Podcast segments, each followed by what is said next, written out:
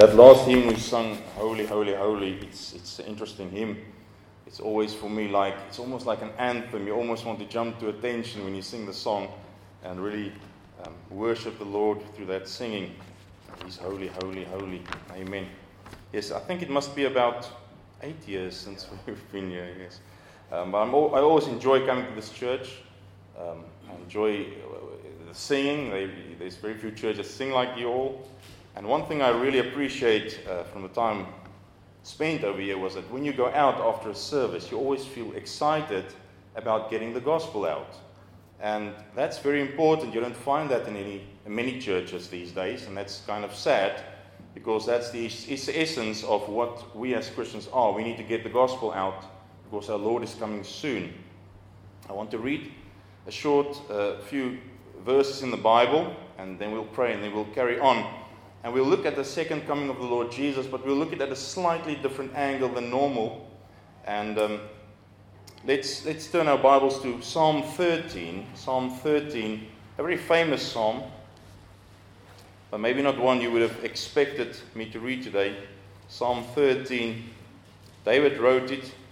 I did not do the research over when exactly he wrote it and why, but it's a bit like a cry we've got in our hearts in these days in these last days. The Bible says in Psalm 13, How long wilt thou forget me, O Lord? Forever? How long wilt thou hide thy face from me? How long shall I take counsel in my soul, having sorrow in my heart daily? How long shall mine enemy be exalted over me? Consider and hear me, O Lord, my God. Lighten mine eyes, lest I sleep the sleep of death lest mine enemies say, I have prevailed against him, and those that trouble me rejoice when I am moved. But I have trusted in thy mercy. My heart shall rejoice in thy salvation. I will sing unto the Lord because he hath dealt bountifully with me. And we see the despair in the beginning, and in the end we see the hope. And one more verse in Matthew 5, verse 6. Very famous verse, Matthew 5, verse 6. Lord Jesus is speaking there to the people, teaching them all these things. And many of these things will only really come to pass when the Lord returns. Matthew 5, verse 6. Blessed are they which do hunger and thirst after righteousness, for they shall be filled. And that's something we, we, we long for these days is righteousness. We say, How long, O Lord? Let's pray. Our Father, when we look at the things around us, Lord, we ask ourselves, How long before our Lord comes back? How long before the Lord Jesus comes and uh, take his church away? And before the Lord Jesus comes to reign, rule and reign forever? How long, Lord? We pray, Lord, speak to us this morning. Encourage us, Lord. Inspire us, Lord, so that we, when we go out here, that we will be encouraged to take the scripture and the gospel and the tracts, Lord, that teach about the Lord Jesus Christ, take them to people around us because we know the time is short. We look for thy return and we say, Even so, come, Lord Jesus. Amen. I want to look at uh, uh, an interesting approach.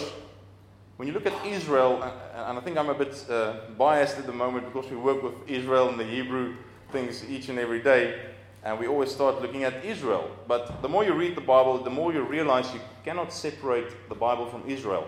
And the same thing happens when you look at the second coming. So I want to look at Israel, basically used as a, as a framework by God, and pointing throughout human history to where we are. And how it points to the rapture and the second coming. We don't know exactly when the rapture would take place. We don't know when the second coming would take place. We're not supposed to know the exact day, otherwise, the Lord would have told us. And we are, though the Bible wants us to take note of these things, and He wants to, us to take note of it's coming soon and it's hastening near.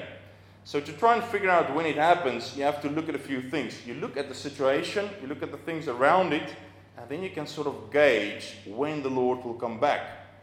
We have to expect it any day, but to kind of figure out when it would be, you never say set a date, but to kind of figure out when it would be, you look at all the other factors. And then you approximate it from that. Now let's look at an analogy. If you look at Daniel, The dream that Nebuchadnezzar had in Daniel, there was this image. There was a head, and he had different parts. He had a head, an upper torso, an abdomen, thighs, lower legs with feet. And that's kind of how our human history works as well.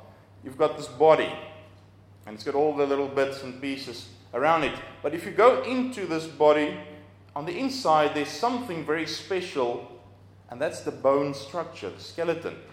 And without that skeleton, it won't function. That's the thing that gives you the structure, it gives you the, the posture, gives you the strength. You've got these muscles to pull this way and that way, but if it doesn't have the bones to pull against, that body is useless. It will just be a blob of flesh and meat on the, on the ground. And Israel is pretty much like that structure inside of human history. You've got all the nations around doing various things, and they've got their purpose, but Israel is the one giving structure and dimension to this, um, this body of human history.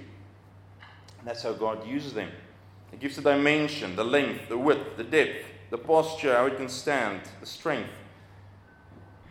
If you look at a clock face and you see the earth and, and the people being the little hour hand, and that's all the Gentiles, then Israel would be the one showing the minutes. You can tell from the, the world and the things around how close we are to the Lord's coming, but if you look at Israel, you get it a bit more precise. And in these days, very interesting things are happening. If you open your, your newspaper and you read these things, you open your internet browser, you look at the websites, you switch television on, you look at the news, you realize one thing. Psalm 2 speaks about why do the heathen rage? Why do the people imagine a vain thing? There are a lot of talk of, about wars these days. Um, every newscaster have on their lips the names of Russia, North Korea, Syria, Turkey, Iran, Israel, Jerusalem. Why is everybody talking about it? Why is it just it just grows and grows and grows? When I read my Bible in Ezekiel 38 and I read the newspaper, things start pulling together. Where it speaks about Gog, the chief prince of Magog, rising up in Russia, intimidating the whole world, coming to uh, Jerusalem, Israel, the Lord uh, delivering that, them there. You look um, in Revelation 16, you start seeing the kings of the east in your newspaper as well. How they start shuffling about, getting their positions and places ready for what's going to happen in Revelation 16, where they would also come towards Israel. All these things are pulling, pulling, pulling closer.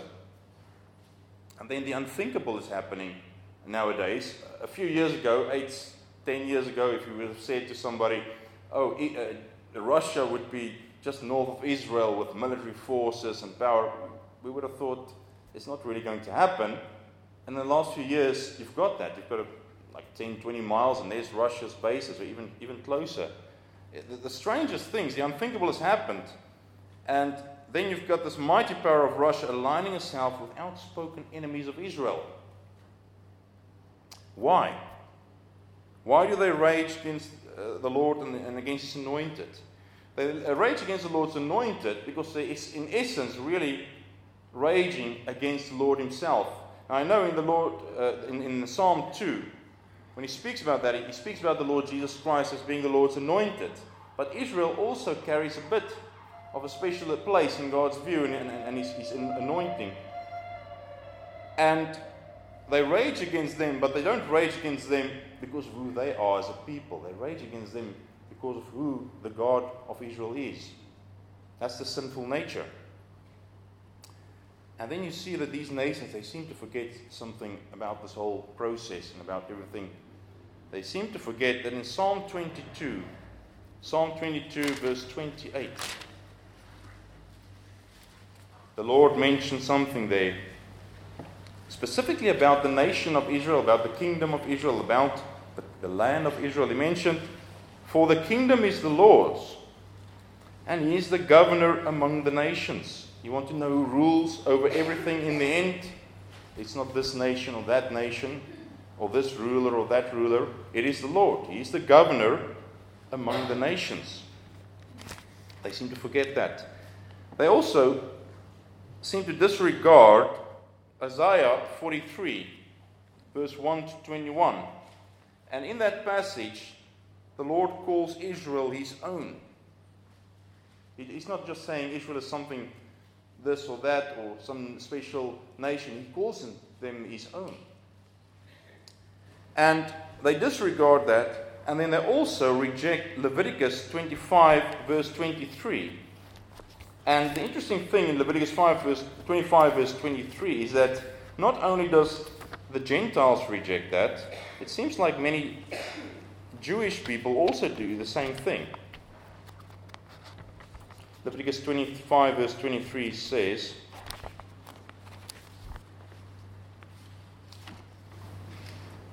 The land shall not be sold forever, for the land is mine.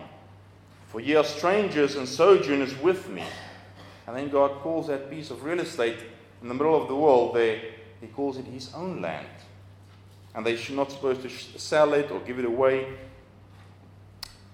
But, dear friend, consider this that God truly shows His sovereignty and how He really is the governor of all the nations in this strange way, in that He allows all these nations to rise up, be strong, conquer, make war, do all these things, and yet still, in the end, it plays out as if it's some sort of theater play where everything just comes together and it falls into God's prophecies that He's given hundreds, thousands of years ago. And then he shows how, how sovereign he is, how powerful he is in being able to give them their own free will. They can do what they want, they can mess about, do all these things, and God still brings it about in, in, in a way to play out in that way where it comes to his, his, his purpose. I was actually looking at a, uh, a more personal example recently. Uh, we went back to South Africa, visited some family, and we we're looking, uh, getting some history books and things. And I was studying the history of South Africa a bit, and it was interesting. And then I came across the history of Imperial Britain in South Africa. And I looked through a few things there, and it struck me how this was an example of what I just said. Uh, there was this one particular um, war, and they, they, were fighting, and one young fellow, uh, he got caught in this uh, in the war in, in 1899. A young British man, uh, very insignificant according to certain people. Uh, according to himself, he, he didn't think so, of course. Uh, a young, a, a, shortish man, about five foot seven, very determined face, uh, blue eyes, and um, he was in the, in, the, in the war zone. At some particular point, he got captured as a prisoner of war. You wouldn't think twice about it, really. However, he escaped. He went to his own country back eventually. And then Winston Churchill became the very right man at that point in time for his nation of Britain to, to really lead them in that the war that was following with the Second World War and with the German people and the um, Axis people that, that fought with them. And the interesting thing is that the man was said to be uh, the general involved, or over all of the people that got him captured that particular day or some even say it was the very same man that arrested him at that particular day, Louis Botha, the South African general. Um, he was the prime minister of South Africa during the uh, particular time where they decided to side up with Britain to fight this new enemy, the, uh, the Nazi led forces. And it's interesting how former foes would team up together and, and, do certain other things, and they were going back and forth, nations between this being uh, friendly one day, fighting the other day going all, all sorts of ways, and in the end, they, they, they, they battled against a particular foe in, in, Germany. Now, you, you ask, why do I say that? What does that have to do with what we're talking about the second coming? There was something more important happened during that time, and that was Israel. God was working with Israel, preparing the land for Israel, preparing the, the, the, the physical land, preparing the people for Israel, and then He moved them under that pressure that happened during that time, moved them to their own land. What is the significance of that? The significance of that is that God focused on Israel as a particular example towards other nations. And He focused on Israel because Israel is important in God's time frame to bring the end about. God has a purpose with Israel, this chosen nation, and we see this, this preparation of the people in the land in Ezekiel 36 prophesied there. Ezekiel 37, the actual land being prepared. And Ezekiel 38 is when the people come against him again. But Israel must be back in the land before the Lord Jesus will return. And that has happened. Just about a week or two ago, they started celebrating Independence Day in Israel 70 years of the nation of Israel. And it's very significant 70 years, it's, it's a kind of like a generation as well. And many people think that it must point also to that the Lord Jesus said, where this generation shall not pass until all these things be fulfilled. So we don't know.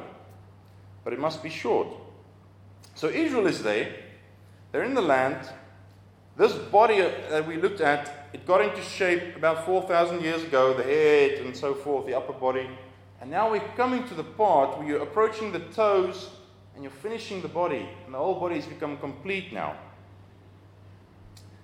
We, um, we look at these prophecies given ages ago about um, them being driven out into Babylonian captivity. If you look at the Bible and you read here and there, you start thinking there were many captive uh, times of captivity, many of these exile periods. But when you really study it out, you realize there was only really one major one where they didn't serve God, they turned to other idols, and then God took them away, some to the Assyrian uh, nation, and then really pretty much into the Babylonian captivity. And that was the one where God purged them from idolatry. Coming back to the land, they didn't serve God uh, properly yet, so God dispersed them among the nations, like He promised in Leviticus 26. But now that period of purging them from this idolatrous worship is over. If you look at Israel as a nation, as a nation, they're not serving other gods anymore. They're not serving idols anymore. As a nation, they might be secular, many of them, but they don't serve idols. Many of them do serve sort of uh, false gods and idols here and there, but as a nation, it's not as like it used to be. And that is coming to a close now where the Lord has turned them closer to His Bible, and they are now searching for the God of the Tanakh, the Old Testament, they're now searching to rebuild the temple, which they would think is the, the temple for the God of the Tanakh and the Bible, um, but it would really end up being the, the, the, the temple for the Antichrist. But they're approaching this now, and now only one thing remains. And the thing that remains is now turning them to that Messiah, the true Messiah, which they've been waiting for for all these years. That true Messiah that's really the one that saves them, that connects them with God. And we know it's the Lord Jesus Christ. The Bible is clear in that, in so many prophecies being fulfilled in that man, Jesus from Nazareth, 2,000 years ago. And there's only one that's got all these prophecies being fulfilled, and that's the Lord Jesus Christ. And now the time is to do that with them, is to open their eyes. And we know that God's purpose for that is through the great tribulation, the time of Jacob's trouble. And God will turn their hearts to the Lord Jesus Christ. And then comes the end. So now, stepping back from that, you realize that there's a seven year tribulation in Scripture. And if the end is so near, looking at these prophecies, you realize something else. Well, step seven years back, that's even nearer to our time now. And that must come as a bit of a shock to us because in this, you realize that the Lord Jesus will come to take his church away like we mentioned in 1 Thessalonians, let's read that, 1 Thessalonians 4. And that's a very important part of Scripture because it's not something people talk about these days. You're a bit crazy for many people if you do actually even read these Scriptures, nevertheless talk about them. But it's in the Bible, it was given by inspiration by God's Holy Spirit. And it says, For the Lord Himself, verse 16 shall descend from heaven with a shout, with the voice of the archangel, and with the trump of God, and the dead in Christ shall rise first.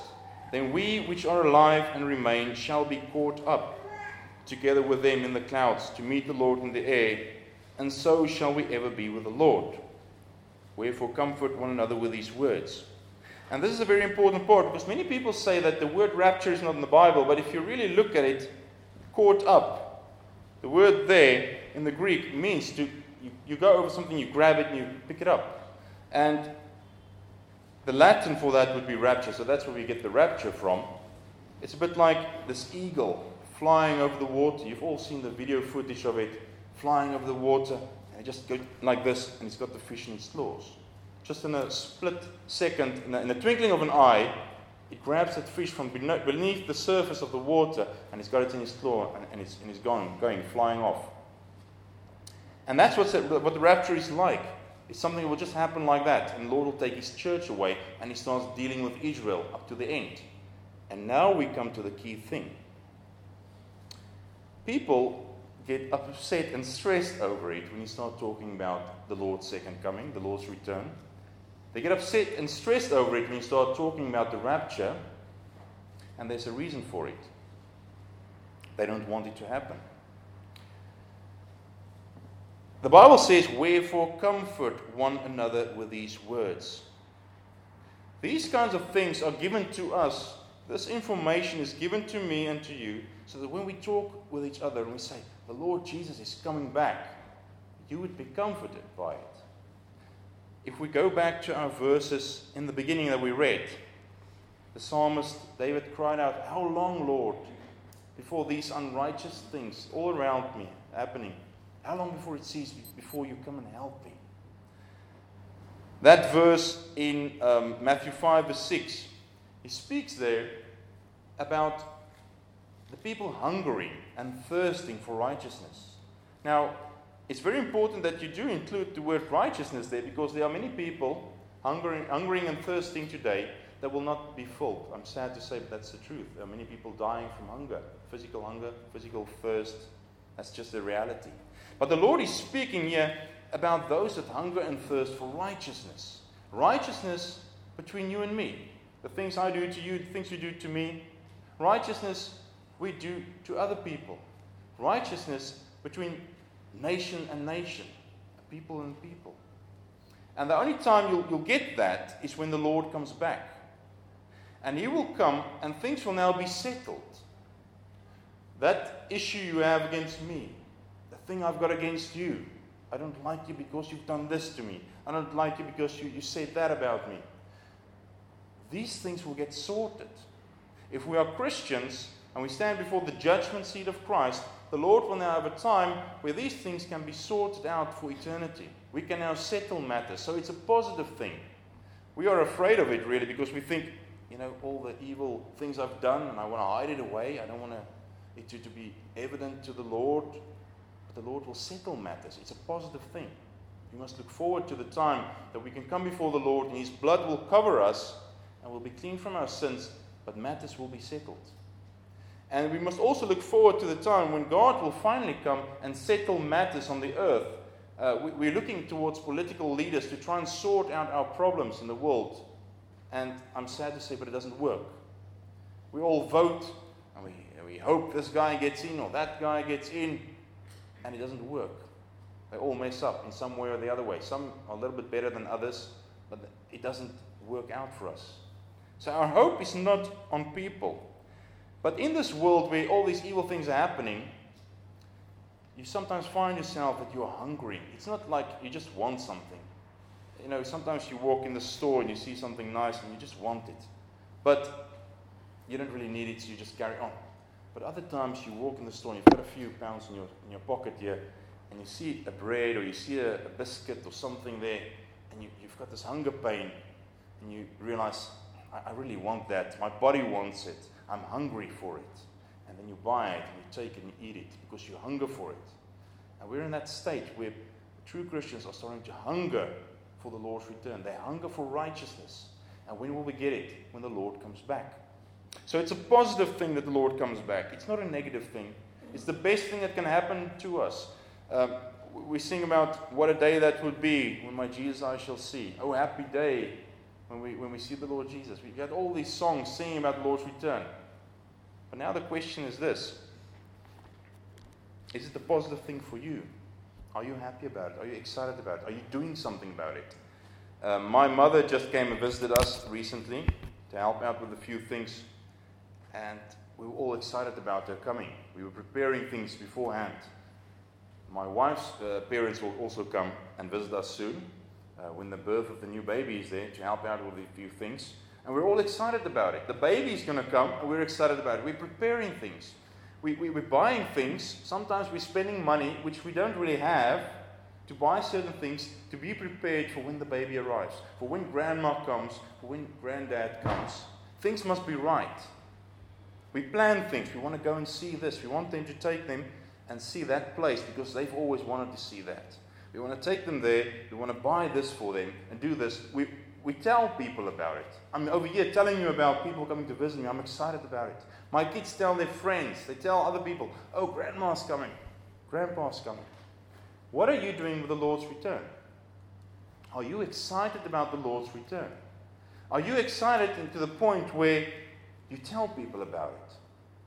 If I should go and I tell young people today, the Lord is coming soon, they will say, okay, um, just not today. Just not, no, wait, not, not this year. I need, I've got a few things planned for this year. I need to do certain things. I need to achieve certain things. I, have got my studies to complete and my, my degree, and I, I still need to buy this car and that house over there, and I need to marry this wife and do that. And the young people would have all these plans in front of them. If you look at older people, the same thing. It seems like people wanting to gather money and riches, they never get enough. I still need to get a bit more. I need to get a bit more. Their eyes are on the wrong things. And the question is, what do you do with that? What do I do with that? If I talk about the Lord's return, are you excited about it? Will you tell people about it? Will you tell them, the Lord Jesus is coming back? Be prepared. Get ready. Or um, are we afraid of it? The only reason I can think of that I would not really want my mother in law to come and visit and my father in law, and, and, I think there's a joke in there somewhere, but is if, some, if the rela- relationship between us is not right. If the relationship between me and this family member is not right. And my, my wife would come to me and say, Oh, uh, my parents are coming for a visit. And then suddenly I would say, um, is, it, is it necessary now? What about um, maybe, maybe closer towards Christmas? Uh, maybe, you know, can't we do something else? Go on holiday somewhere else? Because our relationship is not right. And the question I want to ask to you today is Is your relationship right with the Lord Jesus? Are you excited about his coming? It's a little bit different um, than most second coming messages I would, I would grant. But if you look at the politics and the things happening in the world, you cannot deny the fact that it's coming soon. The Lord's return is coming soon. If you open the Bible, you read these things, and you read it in a newspaper, it's like you're reading the same thing. It's never been like that to that point. We live in a very exciting time. We live in a time where prophecies are happening and it's being fulfilled before our eyes. If you realize the significance of that, it's amazing. We must be prepared. The Lord is coming soon. What kind of clothes do you think people would wear when the Lord comes back? What kind of cars would they be driving? What kind of planes would they be flying in? What kind of television shows would they be watching? Well, just switch on your television. Just look outside your window. Just walk down the street. That's the kind of things that would go on when the Lord comes back. It's coming, he's coming soon. The Lord is coming soon. And what must my answer be? Let's close with this Revelation chapter 22, verse 20.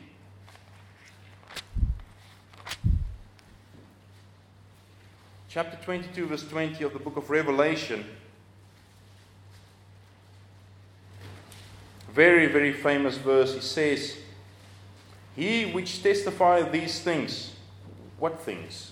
The thing spoken of in Revelation. is when the Lord comes back and the ball starts to roll for the, the end time when the Lord Jesus really comes and he reigns and starts fixing things and he brings his judgment and all these things. What does the Christian say?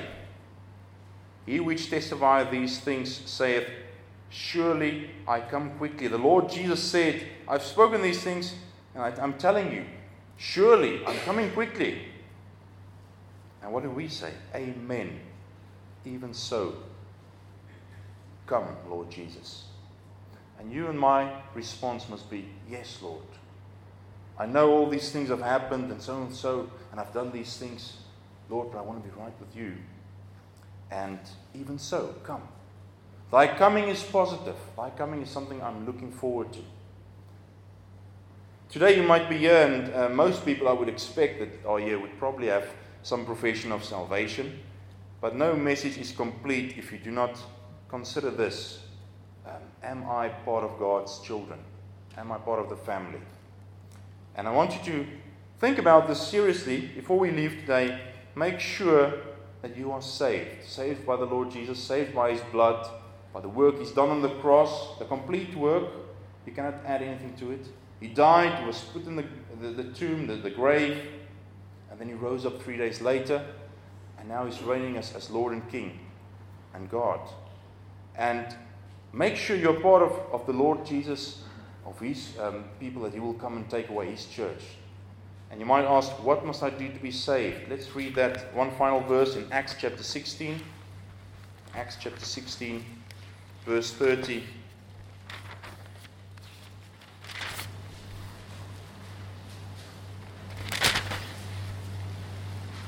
What must I do to be saved? And brought them out and said, uh, let's go to verse 29. Then he called for a light, he's a Philippian jailer, and sprang in and came trembling and fell down before Paul and Silas and brought them out and said, Sirs, what must I do to be saved? And that's the key question everybody is asking. I've been speaking to some people lately, and um, they're confused over exactly how you get saved. Which church do you need to belong to? Which religion do you need to belong to? What must you do? How many times must you do this? How many times must you pray a day? What kind of things must you do? Let's see, the answer is over here. And they said, Believe on the Lord Jesus Christ, and thou shalt be saved, and thy house. You will be saved, and it's the same for your house. You must take this to your house. This is the message they must hear. This is what they must do. Believe on the Lord Jesus Christ, and thou shalt be saved. He didn't say you might be saved, you will be saved. So let's pray. Close our eyes in a word of prayer. Our Father, we think about the Lord, return of the Lord Jesus Christ. Lord, we've, we've seen so many things around us, the, the world and the nations raging in all sorts of ways. But we also see how thou hast prepared the times through thy nation Israel, thy chosen people, and they show us the time frame of exactly when the Lord will come. And it's, it's showing, it's pointing out to us that it must be soon, very soon.